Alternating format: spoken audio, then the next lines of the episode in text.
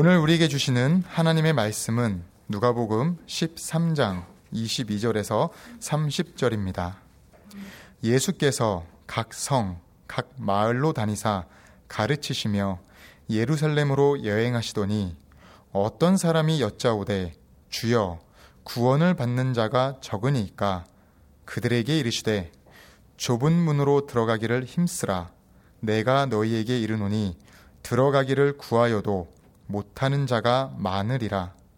집주인이 일어나 문을 한번 닫은 후에 너희가 밖에 서서 문을 두드리며 주여 열어 주소서 하면 그가 대답하여 이르되 나는 너희가 어디에서 온 자인지 알지 못하노라 하리니 그때에 너희가 말하되 우리는 주 앞에서 먹고 마셨으며 주는 또한 우리를 길거리에서 가르치셨나이다 하나 그가 너희에게 말하여 이르되 나는 너희가 어디에서 왔는지 알지 못하노라 행악하는 모든 자들아 나를 떠나가라 하리라 너희가 아브라함과 이삭과 야곱과 모든 선지자는 하나님 나라에 있고 오직 너희는 밖에 쫓겨나는 것을 볼 때에 거기서 슬피 울며 이를 갈리라. 사람들이 동서남북으로부터 와서 하나님의 나라 잔치에 참여하리니 보라 나중된 자로서 먼저 될 자도 있고 먼저 된 자로서 나중 될 자도 있느니라 하시더라. 아멘. 얼마 전에 14년 만에 새 음반을 낸 가수 김도향 선생의 기사를 읽었습니다. 그 음반의 표제곡이 쓸쓸해서 행복하다입니다. 만 74세의 김도향 선생이 동시대를 살아가는 실버 세대를 위해 만들었다고 합니다. 그 노래의 앞부분 가사가 이러합니다. 기다리다 난 다 늙어버렸어. 기다리다 난 다 놓쳐버렸어. 꿈만 꾸다 난 다 지나버렸네. 푸르르던 꿈의 시간. 이 부분만 보면 굉장히 염세적이고 비관적인 시선이 느껴집니다. 그런데 이 노래의 뒷부분의 가사가 이러합니다. 서산 낙조 지는 해는 아침이면 또 눈부시다. 살아있어 느껴지는 이 순간이 참 생생하다. 굉장히 긍정적이고 소망이 느껴지는 가사입니다. 김도양 선생은 말합니다. 쓸쓸할수록 고요해지는 것이에요. 사실은 고요하다는 것이 편안한 것이거든요. 수평선을 무심코 보고 있을 때 아무 생각 없이 그림 속으로 푹 빠질 때가 있습니다. 그때가 가장 행복한 상태이거든요. 쓸쓸하다는 것 자체가 너무 고요하고 편안해서 행복한 것인데 우리는 막 떠들고 노는 것이 행복한 것인지 알고 또 돈 많고 이런 것이 행복한 줄 알고 착각하는 것이죠. 인생의 깊은 통찰이 느껴집니다. 또 김도, 김도양 선생은 3년여 전부터 가톨릭 방송국인 평화방송에서 추억의 가요를 들려주는 명동 연가라는 프로그램을 진행하고 있는데 그 방송을 시작하면서 인터뷰에서 이렇게 고백했습니다. 제가 돌아온 탕자 같아요. 마음껏 바깥에서 활동하다 마지막에 하느님의 일을 맡기시는 것 같아서 겁도 나고 부담도 됩니다.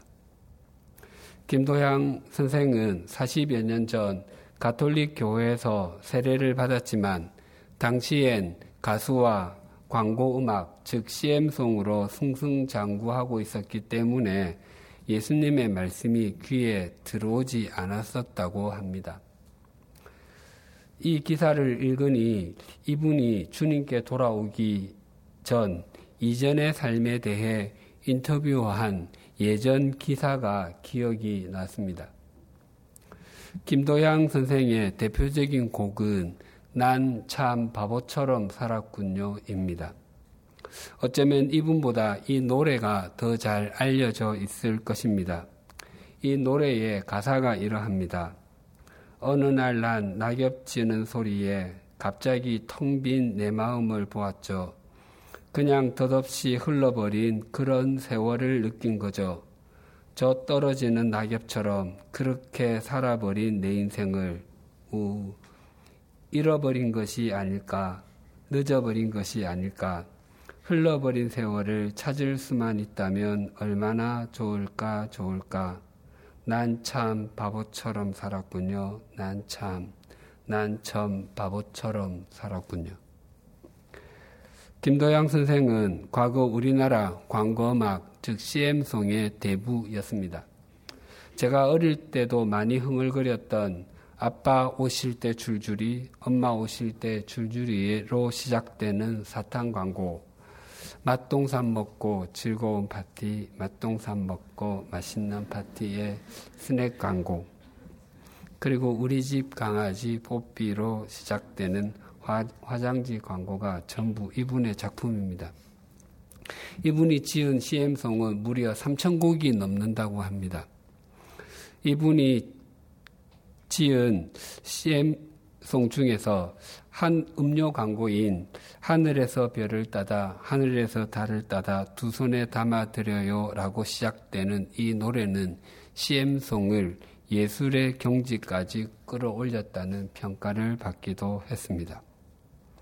한창 곡을 막 만들 때는 악상이 저절로 떠올랐다고 합니다. 그렇게 잘 나가던 때에 그의 마음에 한 가지 의문이 떠올랐습니다. 그는 이렇게 말했었습니다. 제가 작곡한 음악이 아닌 것 같았습니다. 어디서 나와 흘러가, 어디서 나와 흘러가는 곡을 그냥 받아 썼을 뿐이라는 생각이 드는 것입니다.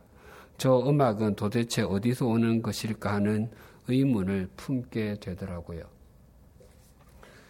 그렇게 의문이 깊어지고 있을 때 산에서 돌을 닦았다는 한 도인이 그를 찾아왔습니다. 1980년이었습니다.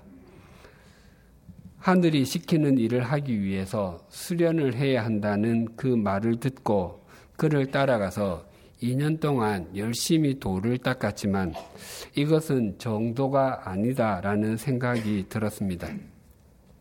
심기일전하는 마음으로 함께 수련하던 도반들과 함께 수련장을 만들어서 저녁 6시부터 새벽 1시까지 매일 7시간씩 3년 동안 수련했습니다. 그렇게 3년을 보내고 나니 마음이 맑은 상태가 되었다고 되고 편안했다고 합니다. 그 후에 임산부들과 아기들에게 도움이 되는 소리를 만들기 위해 태교 음악 음반을 만들기도 했습니다. 그 음반은 무려 300만 장이나 팔렸지만 사업은 실패했고 수행 중에 신비한 능력을 가졌다는 사람을 따라다니다 좋지 않은 일도 많이 겪었고 죽을 고비도 넘겼다고 했습니다. 2001년에 그는 20년에 가까운 수행자 생활을 접고 다시 가수로 활동을 시작하면서 이렇게 고백했었습니다. 깨달음은 정신을 차리고 깨어서 사는 거더라고요. 가수로 CM송 작곡가로 수행자로 지금까지 살아온 삶 모두가 수행이었지만 그 사실을 몰랐던 것이지요.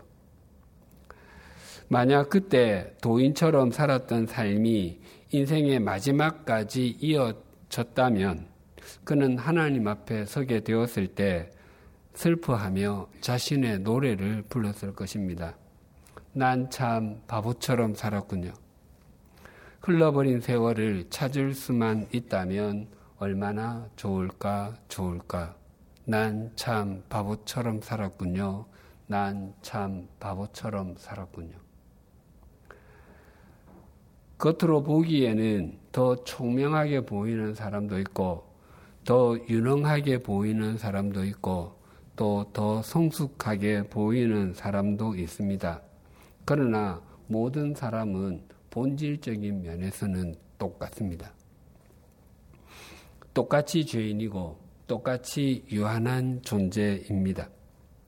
한강변에 있는 돌멩이를 가져다가 양화진 외국인 선교사 묘원에 갖다 놓아도 또 그것을 한라산 정상에 갖다 놓아도 돌멩이인 본질은 동일합니다. 마찬가지로 사람의 본질은 동일합니다.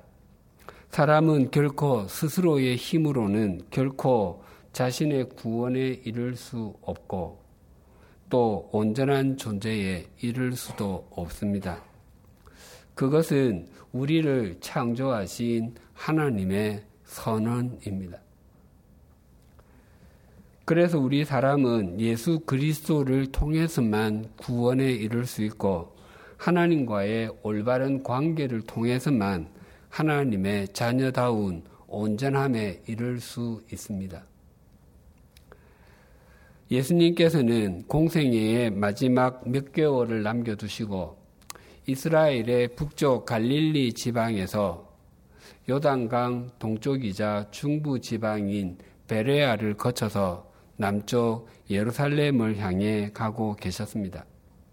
예수님께서는 하나님의 나라가 채소밭에 심겨진 겨자씨 한 알과 같고 가루 서마를 부풀리기 위해 넣은 누룩과 같다고 말씀하셨습니다. 그 후에 어떤 사람이 예수님께 여쭈었습니다. 23절이 이렇게 증가합니다. 어떤 사람이 여짜오되 주여 구원을 받는 자가 적으니까 그들에게 이르시되 하나님의 나라가 눈에 잘 보이지도 않는 겨자씨 하늘과 같고 또 가루 속에 누룩과 같다면 구원을 얻는 사람이 적다는 말씀입니까? 라고 물었던 것이었습니다. 이 질문을 한 사람은 어떤 사람, 그 한 사람이었는데 예수님께서는 답변을 그들에게, 즉 복수에게 하셨습니다. 이 사람처럼 생각했던 사람들이 많았기 때문이었을 것입니다. 이 질문에 예수님께서는 구원을 얻을 사람들이 적다든지 구원을 얻을 사람들이 많다든지 직접적으로 답변하지 않으시고 간접적으로 답변하셨습니다.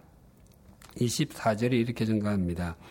좁은 문으로 들어가기를 힘쓰라. 내가 너희에게 이르노니 들어가기를 구하여도 못하는 자가 많으리라. 예수님의 답변은 구원을 받는 사람들의 숫자보다 구원을 받은 너 자신의 삶이 훨씬 더 중요하다는 것입니다. 이것을 한 영화의 유명 대사로 표현하면 너나 잘하세요와 같습니다.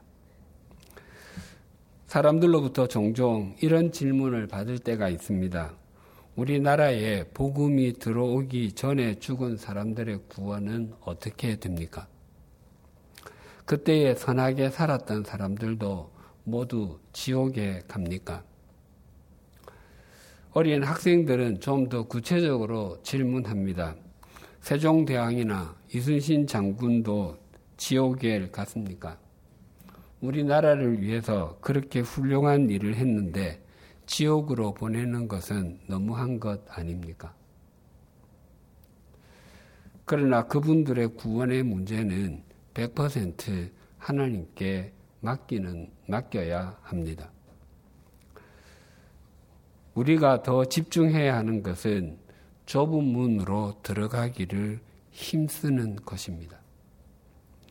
좁은 문으로 들어가기를 힘쓰라에서 힘쓰다라는 단어는 마치 100m 육상 선수가 기록을 0.001초라도 단축하기 위해서 젖먹던 힘까지 쏟아서 마지막까지 질주할 때와 또 화살이 날아다니고 칼과 칼, 창과 창이 그 빛을 번쩍이는 전장에서 목숨을 지키기 위해 있는 힘을 다해서 싸울 때에 쓰는 용어이었습니다.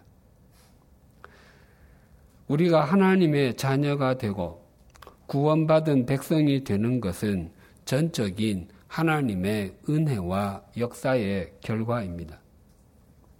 그렇다고 해서 하나님의 자녀다운 삶을 사는 것과 구원받은 백성으로 사는 것도 마치 엘리베이터나 에스컬레이터를 타면 가만히 있어도 목적지로 데려다 주는 것처럼 가만히 있어도 그 삶이 저절로 완성되는 것은 결코 아닙니다.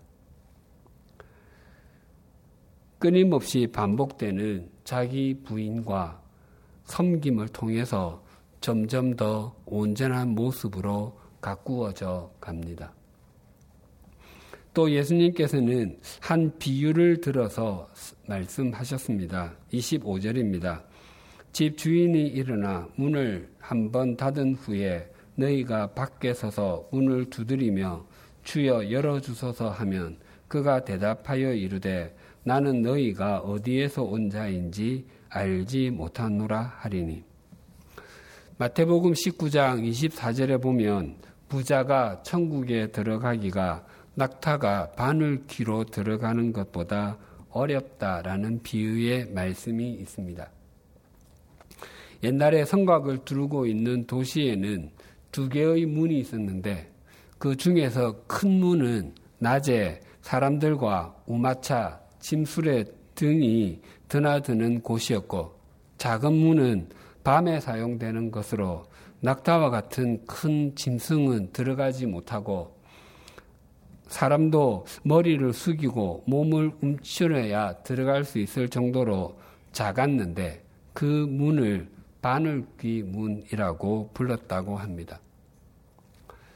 제가 다녔던 대학교에는 자동차가 드나들 수 있는 큰 문인 정문과 후문만 있었던 것이 아니라 사람만 드나들 수 있을 정도의 쪽문 또는 개구멍이라고 불리는 문이 있었던 것이 기억됩니다. 이 바늘귀 문은 비상구와도 같았습니다. 그래서 해가 지면 외적의 침입을 막기 위해서 정문은 굳게 닫혔고 혹 제 시간에 성 안으로 들어가지 못한 사람은 이 문을 이용하곤 했습니다. 만약 성 안으로 들어가지 못하면 일교차가 심한 중동 지방에서 밤새도록 떨다가 병을 얻기도 하고 심하면 죽는 경우도 있었기 때문이었습니다. 이 문으로는 사람 외에는 큰 짐승은 데리고 들어갈 수 없도록 작게 만들었기 때문에 비록 낙타를 타고 왔다 하더라도 낙타는 밖에 두고 사람만 들어가야 했습니다.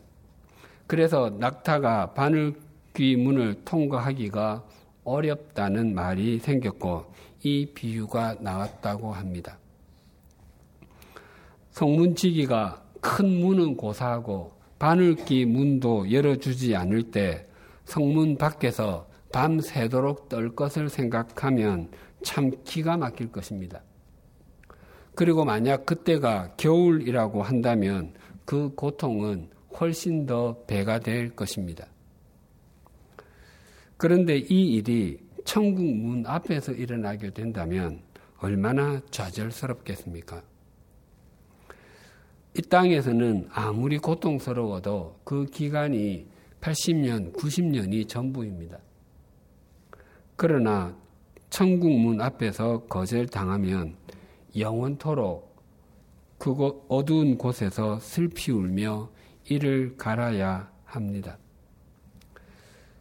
그 28절에 있는 슬피 울며 이를 간다는 말의 의미는 더 이상의 슬픔이 없을 정도의 극한 슬픔을 표현하는 말입니다. 유머 중에 목사가 천국에 간 이야기가 몇 가지 있습니다. 집사, 권사, 장로가 천국에 오니까 예수님께서 보좌에 앉아서 맞아주시고 목사가 오니까 보좌에서 맨발로 뛰어 내려가서 맞아 주셨다고 합니다. 그래서 누군가가 목사는 천국에서도 대접해 주는 것이냐고 불평을 하니까 예수님께서 말씀하시기를 목사가 천국에 온 것이 3년 만에 처음이기 때문에 하도 반가워서 그랬노라고 그러셨다는 것입니다. 또 반대의 이야기도 있습니다. 집사, 권사, 장로가 천국에 오면 예수님께서 보좌에서 내려가서 맞아주시고 목사가 천국에 오면 보좌에 앉아서 앉아서 맞으시더라는 것입니다. 그 이유가 무엇인가를 물었더니 내 자리 뺏길까봐라고 하셨다고 합니다. 또 천국이 중국집으로 되어 있는데 집사는 짜장면을 먹고 장로는 주방에서 짜장면을 만들고 목사는 짜장면 배달하러 갔다고 합니다. 그러나 예수님께서 보좌에 앉아서 맞아주시든 내려와서 맞아주시든 상관이 없습니다. 또한 배달을 하러 가든 청소하는 마당새가 되든 역시 상관이 없습니다. 그곳은 주님이 계신 곳이고 주님께서 시키신 일이신데 그곳에서 영원토록 화장실 청소를 한들 무슨 상관이 있겠습니까? 그런다, 그러나 천국 문 앞에서 거절을 당하게 된다면 그것은 전혀 다른 이야기가 됩니다. 후에 천국 문 앞에서 주님께 거절 당하게 되는 사람들의 반응과 주님의 답변을 26절과 27절이 이렇게 증가합니다. 그때에 너희가 말하되 우리는 주 앞에서 먹고 마셨으며 주는 또한 우리를 길거리에서 가르치셨나이다 하니 하나 그가 너희에게 말하여 이르되 나는 너희가 어디에서 왔는지 알지 못하노라 행악하는 모든 자들아 나를 떠나가라 하리라. 거절당하는 사람들은 주님을 한 번도 뵙지 못했던 사람들이 아니었습니다. 때로 그들은 주님과 함께 잔치집에서 겸상도 하고 그들은 자신들이 사는 거리에서 주님이 가르치시는 모습도 보았습니다. 그래서 어쩌면 거기를 지나치며 목례를 하거나 주님의 눈도장을 찍었을 수도 있습니다. 하지만 주님께서는 그들을 모른다라고 말씀하실 뿐만 아니라 그들은 악을 행하는 사람들이라고 하셨습니다. 그 의미는 의로운 삶을 살지 않았다는 것입니다. 즉, 주님과 상관없이 자기들의, 자기들을 위한 삶만 살았다는 의미입니다. 예수님께서는 오늘 본문과 비슷한 말씀을 산상수훈의 결론에서도 말씀하셨습니다. 마태복음 7장 21절에서 23절이 이렇게 증가합니다. 나더러 주여 주여 하는 자마다 다 천국에 들어갈 것이 아니요 다만 하늘에 계신 내 아버지의 뜻대로 행하는 자라야 들어가리라. 그날에 많은 사람이 나더러 이르되 주여 주여 우리가 주의 이름으로 선지자 노릇하며 주의 이름으로 귀신을 쫓아내며 주의 이름으로 많은 권능을 행하지 아니하였나이까 하리니 그때에 내가 그들에게 밝히 말하되 내가 너희를 도무지 알지 못하니 불법을 행하는 자들아 내게서 떠나가라 하리라. 역시 사람들이 당하게 될지 모르는 낭패에 대해서 말씀하십니다. 주의 이름으로 선지자의 일을 보는 사람들은 저와 같은 목회자들일 것입니다. 또 주의 이름으로 귀신을 쫓아내고 능력을 행했던 사람들은 주님을 열심히 섬긴다고 자타가 공인했던 사람들이었을 것입니다. 그런 사람들에게 주님께서는 내게서 떠나가라고 말씀하셨습니다. 그 이유가 그 사람들은 불법을 행하는 자였기 때문이었습니다. 그 의미는 법 없이 살았던 사람들이라는 뜻입니다. 그 법은 두말할 필요도 없이 하나님의 말씀을 의미합니다. 이 사람들은 열심을, 열심히 살기는 살았는데 전부 자기 자신을 목적 삼는 삶이었고 주님의 말씀과는 전혀 상관없는 삶을 살았던 것이었습니다. 주님의 이름 으로 선지자의 일을 보았던 사람들과 주의 이름으로 귀신을 쫓아내었던 사람들, 주의 이름으로 많은 권능을 행했던 사람들은 매일매일 주님의 이름을 입에 달고 살았을 것입니다. 주님께서 내 삶을 도우셨습니다. 내가 가진 모든 것이 전부 다 주님께서 주신 것입니다. 주님은 내 인생의 최고의 분이십니다. 등등의 말을 했을 것입니다. 그러나 주님은 그들을 모른다고 말씀하셨습니다. 예수님을 주님, 주님이라고 부르지 않는 사람들은 천국에 들어가지 못합니다. 예수님을 주님이라고 부르지 않는 사람들은 그리스도인이 아닙니다. 예수님을 주님이라고 부르는 것이 우리 신앙의 출발점과도 같습니다. 그래서 사도 바울도 성령으로 아니하고는 누구든지 예수를 주라, 주시라고 할 수 없느니라 라고 말했습니다.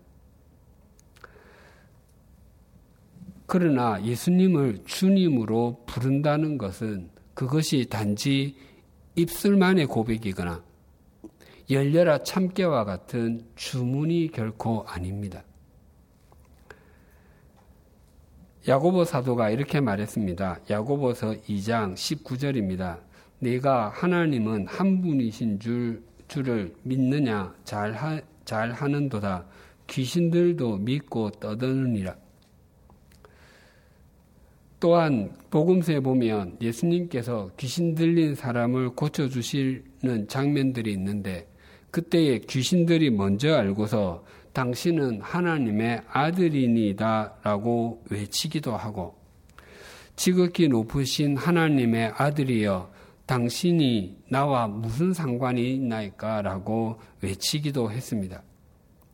귀신들도 예수님을 하나님의 아들, 즉 주님이라고 불렀습니다. 그러나 귀신들은 예수님을 믿지 않았습니다. 예수님을 주님이라고 말하는 것은 그저 입에서 나오는 공기의 진동이 아니라 온 삶으로 주님의 주님 되심을 고백하는 것입니다. 만약 제가 이 세상을 떠나 주님 앞에 섰을 때 제가 예수님께 예수님 저 왔습니다 하고 인사를 드렸는데 예수님께서 저를 빤히 쳐다보시며 네가 누구냐라고 말씀하시면 굉장히 당황스러울 것입니다. 그래도 제가 당황스럽지 않은 척하며 저, 저 정한조입니다. 제가 주님의 교회에서 8년 6개월을 섬겼습니다. 한 교회에서 교육 전도사에서부터 전임 사역자까지 했으면 얼마나 열심히 사역한 줄 아시겠죠? 그리고 그 후에 제가 제네바 한인 교회에서 6년을 섬겼습니다. 제가 처음부터 6년 6년을 하기로 한 것이 아니라 3년이 지난 후 투표해서 신임을 받고 3년을 더 했습니다. 그리고 제가 100주년 기념 교회에서는 영성 담당 목사로 섬겼습니다. 그때 주님께서 내가 주님의 교회도 알고 제네바 한인 교회도 알고 100주년 기념 교회도 아는데 정한조 너는 누군지 모르겠다. 내가 목사의 일을 보았는지는 모르겠지만 내가 너를 기억하지 못하는 것을 보니 너는 틀림없이 입으로는 주여 주여라고 하면서도 말씀대로 살지는 않았나 보다. 네가 말씀대로 살았다면 내가 너를 기억하지 못할 리가 없다. 그렇게 말씀하신다면 얼마나 좌절스럽겠습니까? 저 역시 슬피 울며 이를 갈면서 가슴을 칠 것입니다.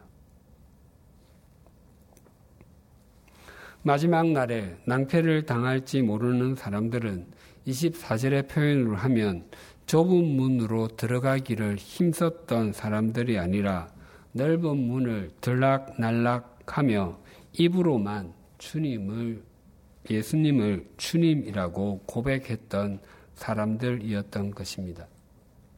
그런 낭패를 당하지 않도록 하기 위해서 주님께서는 좁은 문으로 들어가기를 힘쓰라라고 말씀하십니다.